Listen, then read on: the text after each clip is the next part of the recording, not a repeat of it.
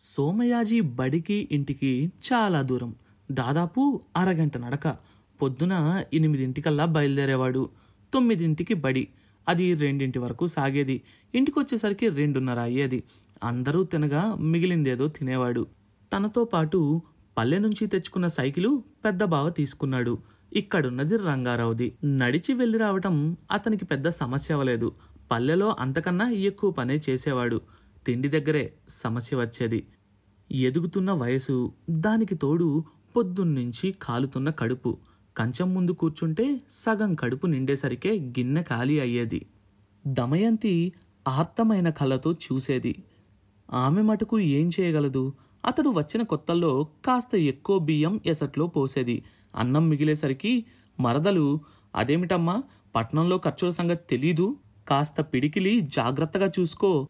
అని అన్యాపదేశంగా హెచ్చరించింది.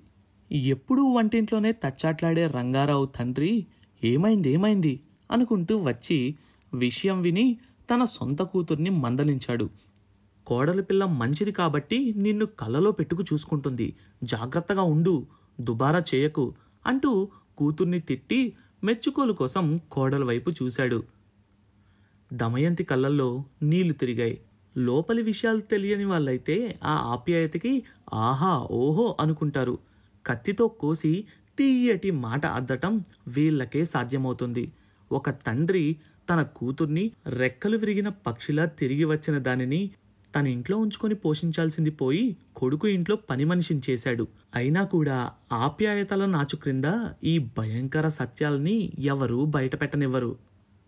ఆ తర్వాత ఇప్పుడు ఆమె మరో పిడికెలి బియ్యం ఎక్కువ వేయటానికి సిద్ధపడలేదు. మరీ ఆకలితో ఉన్న ఒక రోజు సోమయాజీ ఆపుకోలేక అడిగాడు కొంచెం ఎక్కువ వండకూడదు? అని. ఆమె మొహం తిప్పుకొని సర్దుకోవాలి బాబు అంది. అతనేదో అనబోయి ఊరుకున్నాడు. మనుషులు మానవత్వాలు పరిస్థితులు ఇప్పుడిప్పుడే అతడికి అర్థమవుతున్నాయి. ఆకలి వరకు పర్వాలేదు కానీ కడుపు నొప్పి తరచూ వస్తోంది. పట్నం బియ్యం అస్సలు పడ్డం లేదు. ఒక రోజెందుకో రంగారావు సగం నిద్రలో మెలక వచ్చి పెరటి తలుపు తీసి ఉండటం చూసి బయటకు వచ్చి దూరంగా స్నానపు గది పక్కన రాతి మీద కడుపు పట్టుకొని మెలుకలు తిరిగిపోతున్న సోమయాజిని చూసి ఏమైందిరా అని అడిగాడు. గత కొద్ది కాలంలో ఆ మాత్రం ఆప్యాయత కూడా నోచుకొని సోమయాజీ బావురుమని ఏడ్చాడు. ఆ మరుసటి రోజు పొద్దున ఇంట్లో ఓ చిన్న సభ తీరింది. మేం చచ్చిపోయావనుకున్నావురా అంత నొప్పి పెట్టుకొని చెప్పకపోతే ఎలా అని దాదాపు కన్నీళ్ళు పెట్టుకుంది చిన్నక్క. వచ్చిన కొత్తల్లో కాస్త వాము తినరా పోతుంది అన్నది కూడా చిన్నక్కనే. ఆ సాయంత్రం సోమయాజీ ఆస్పత్రికి వెళ్ళాడు. ఆ డాక్టరు రంగారావుకి స్నేహితుడే. వైద్య శాస్త్రజ్ఞుల మీద అపనమ్మకాన్ని పోగొట్టడానికి అన్నట్టు ఎప్పుడూ చిరునవ్వుతో ఉండేవాడు. కళ్ళలో దయ కనబడుతోంది. సోమయాజిని దాదాపు అరగంట పరీక్షించి ఏమీ లేదోయ్ కొన్ని మందులు రాస్తాను ఆ మాత్రలు వాడు. సరిపోతుంది. ఒకటి రెండు నెలల్లో తగ్గిపోతుంది అన్నాడు కాగితం మీద వ్రాస్తూ.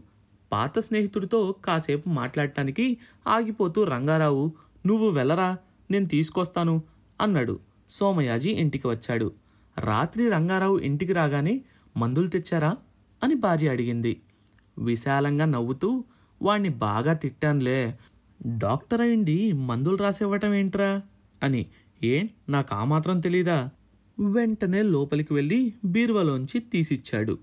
మనమంటే ఏమనుకున్నావు? అన్నట్టు భార్య వైపు చూస్తూ ఎర్రమందుల సీసాని మాత్రల పొట్నాన్ని అందించాడు. ఒరే నాయనా ఇదిగో తీసుకోరా మీ బావగారు తెచ్చారు అని పిలిచింది ఆవిడ. లోపల నుంచి సోమయాజీ వచ్చాడు. స్నేహితుడంటే అలా ఉండాలండి అంటుంది ఆమె భర్తతో. సోమయాజీ పొట్లము సీసా తీసుకొని లోపలికి వెళుతుంటే ఈ రోజు నుంచి వాడరా బాబు అశ్రద్ధ చేయకు పరీక్షలు దగ్గర పడుతున్నాయి అనింది ఆప్యాయంగా. ఎర్రమందు నోటిలో పోసుకోగానే చేదు చేసింది. గూట్లో పెట్టి పొట్లం విప్పి మాత్ర వేసుకోబోతూ అనుమానం వచ్చి మీద పేరు చూశాడు. అతడు అంత తెలియని వాడేమీ కాదు. మామూలు ఒళ్ళునొప్పులు జ్వరానికి ధర్మాస్పత్రిలో ఉచితంగా ఇచ్చే మాత్రలవి. బయటైతే ఐదు పైసలు అవుతాయి రంగారావు పిసినారి కాదు కానీ అదో తరహా మనిషి. తన వాళ్ళకి బాగైనా పెడతాడు. వస్తూ వస్తూ సాయంత్రం పూట పళ్ళు ఫలాలు తీసుకొస్తాడు. ఇంటిల్లపాదికి పెడతాడు. మళ్ళీ అందులో మినహాయింపులు దాచుకోవటాలు ఏమీ ఉండవు. ఉన్నట్టుండి ఆయనకు తన డబ్బు అనవసరంగా ఖర్చు పెడుతున్నాను అని అనిపిస్తుంది. అలాంటి సందర్భాల్లో ఇలా ప్రవర్తిస్తాడు. అలా ప్రవర్తించిన విషయాల్లో పుస్తకాలు కూడా ఉన్నాయి. చేరి నెల రోజులవుతుంది. ఇంకా పుస్తకాలు కొనిపెట్టలేదు. రంగారావు ఉద్దేశం ఆ పుస్తకాల ఖర్చు పల్లెవాళ్ళు భరించాలని. రోజులు అలాగే గడుస్తున్నాయి.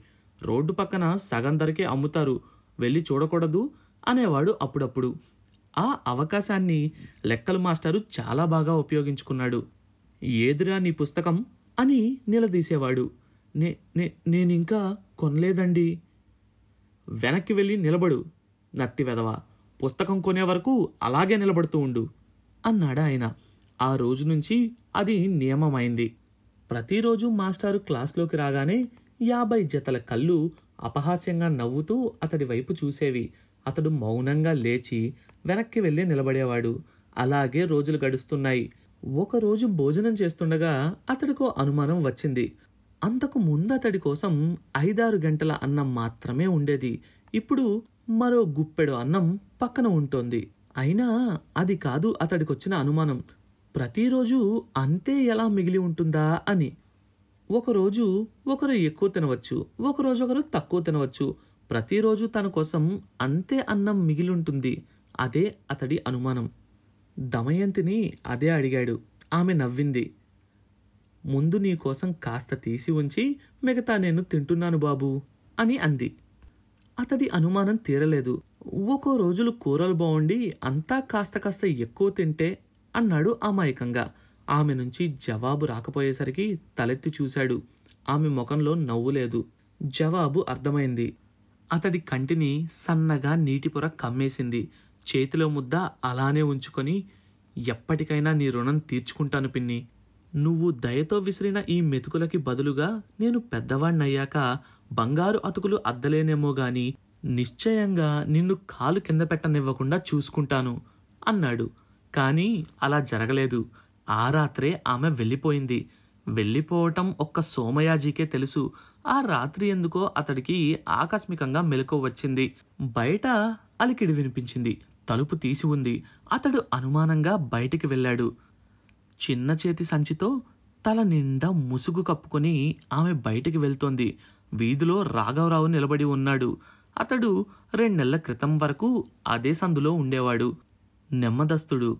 తాలూకా కచేరీలో పనిచేస్తున్నాడు. రెండెళ్ళ క్రితమే ఇక్కడి నుంచి బదిలీ అయింది. గుమ్మానికి ఆనుకొని నిలబడి ఉన్నాడు సోమయాజీ. అతడేమీ మాట్లాడలేదు కదల్లేదు. అతడికి ఇదంతా ఏదో కలలాగా ఉంది. కనులని నమ్మలేకపోయాడు. అన్నపూర్ణమ్మ లాంటి పిన్ని లేచిపోవడం. వెనుక చప్పుడు వినిపించి ఆమె తల తిప్పి వెనక్కి చూసింది. సోమయాజిని చూసి ఆమె బెదర్లేదు. భయంతో వనకలేదు చేతి సంచి పక్కనున్న రాఘవరావుకి అందించింది.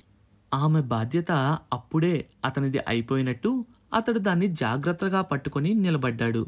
ఆమె నెమ్మదిగా సోమయాజీ దగ్గరికి వచ్చింది. మౌనం సేనాధిపతిలా నిశ్శబ్దం రాజ్యమేలింది. దాన్ని ఛేదిస్తూ ఆమె అన్నది వెళ్తున్నాను బాబు అని అతడు సమాధానం చెప్పలేదు. అతడికి ఏదో కసిగా ఎవరి మీదో తెలియని ఉక్రోషం ఉంది నా మీద నీకు చాలా కోపం ఉంది కదూ? అసహ్యం కూడా ఉండి ఉండొచ్చు. అవునా? దానికి కూడా అతనేమీ మాట్లాడలేదు. ఆమె అతడి చుబుకం పట్టుకొని ముఖం పైకెత్తి నా వైపు నుంచి ఆలోచించినాయన అంది. సమాజము కట్టుబాట్లు లాంటి పెద్ద పెద్ద మాటలు వాడను. నాకున్న ఆలోచన పరిధిలో నేను ఆలోచించేది ఏమిటంటే ఎంతకాలము ఇలా వంట చేసుకుంటూ బతకను? ఎంతకాలం పని మనిషిలా పని చేయను? చిన్న సందు దొరికితేనే పంజరం నుంచి చిలుక ఎగిరిపోవటానికి ప్రయత్నిస్తుందే? అంతకన్నా నా స్థితి ఏ విధంగా గొప్పది? అతడు మంచివాడు నన్ను మోసం చేయడు. చేశాడే అనుకో నా జీవితం కుక్కలు చింపిన విస్తరవుతుంది. కానీ నా ఒంట్లో జవనత్వాలు పోయిన రోజు ఇక్కడ అదే అవుతుంది. ఇంతకన్నా అదే మంచిది కదా? ఆమె ఇదంతా చెప్పలేదు. అతడికి అర్థమైంది. పర్వతపు అంచున మంచు కరిగితే శిఖరం కదిలినట్టు అతడి మనసు కదులుతూ ఉంది. ఆ అట్టడుగున పొరల్లోంచి తాతయ్య స్మృతి బయటపడింది. ఒక సంక్రాంతి రోజు తన మాస్టారుకి దేవుడంటే నమ్మకం లేదు అన్నప్పుడు ఆయన అన్న మాటలు గుర్తొచ్చాయి. మనిషి తన మీద తాను నమ్మకం ఉంచుకొని దేవుణ్ణి కాదంటే తప్పులేదు కానీ హేతువు లేకుండా పిడివాదంతో వాదించేవాడు మాత్రం మూర్ఖుడు. ఒక్కసారిగా అతడు ఆలోచన ఆ తర్కంలోంచి వెళ్ళేసరికి ఆమె తనకి అన్నం పెట్టిన పిన్నిలాగా కనపడింది.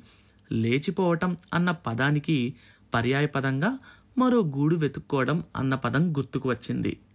తేటపడిన ముఖంతో వెళ్ళిరా పిన్ని అన్నాడు నిర్మలంగా. ఆమె విస్మయంగా అతడి ముఖంలోకి చూసింది. నాకు పెద్ద పెద్ద మాటలు రావు పిన్ని. నాకు తెలిసిన ప్రపంచమల్లా మా తాతయ్య ఒక్కడే. ఇప్పుడే గాని తాతయ్య ఉంటే ఏం చేసేవాడో అలాగే ఆలోచిస్తూ నేనెప్పుడూ ఉంటాను. వేద వేదాంగాలు చదివిన పండితుడాయన మతాల్ని పక్కన పెట్టేవాడు. ఆయన ఏం చేసేవాడు? ఈ ఈ- ఈ ఇంటిలోనే మీకు పెళ్ళి చేసి ఉండేవాడు. అంతేకాని సాంప్రదాయాలు నుదుటిన గీత అనే గోల చేసేవాడు కాదు. ఆయన దగ్గర నుంచి అంత నేర్చుకోలేదు కానీ పిన్ని నేను అఆలు మాత్రం నేర్చుకున్నాను. ఆయన మాత్రం ఎవరో పిలిచినట్టు వెళ్ళిపోయాడు. నేను నేర్చుకున్న కొద్దిలో నాకు అర్థమైంది ఏమిటంటే విద్య కంటే జ్ఞానం గొప్పది. సాంప్రదాయం అనేది మంచిదే కానీ హేతువు కన్నా గొప్పది కాదు. వెళ్ళిరా పిన్ని. ఆమె కదిలిపోయింది. పెద్దవాడై ఉంటే కాళ్ళకి నమస్కరించేదే. కన్నీళ్ళతో తేలిక మనసుతో ఆమె వెనుదిరిగింది. అతడు అలాగే నిలబడి ఉన్నాడు. వాళ్ళు చీకట్లో కలిసిపోయారు. తెల్లవారితే ఈ విషయం తెలుసుకొని ఇంట్లో వారందరూ ఏం చేశారు? అసలు తర్వాత ఏం జరిగిందో తెలుసుకోవాలనుకుంటున్నారా? అయితే నెక్స్ట్ ఎపిసోడ్ కోసం వెయిట్ చేయండి.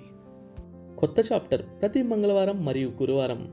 అండ్ ఈ షోని వినాలంటే గానాలో లేదా యాపిల్ పాడ్కాస్ట్ గూగుల్ పాడ్కాస్ట్ కానీ మరి ఏ ఇతర ప్లాట్ఫామ్లోనైనా సబ్స్క్రైబ్ చేసి నోటిఫికేషన్ టర్న్ ఆన్ చేసుకోండి.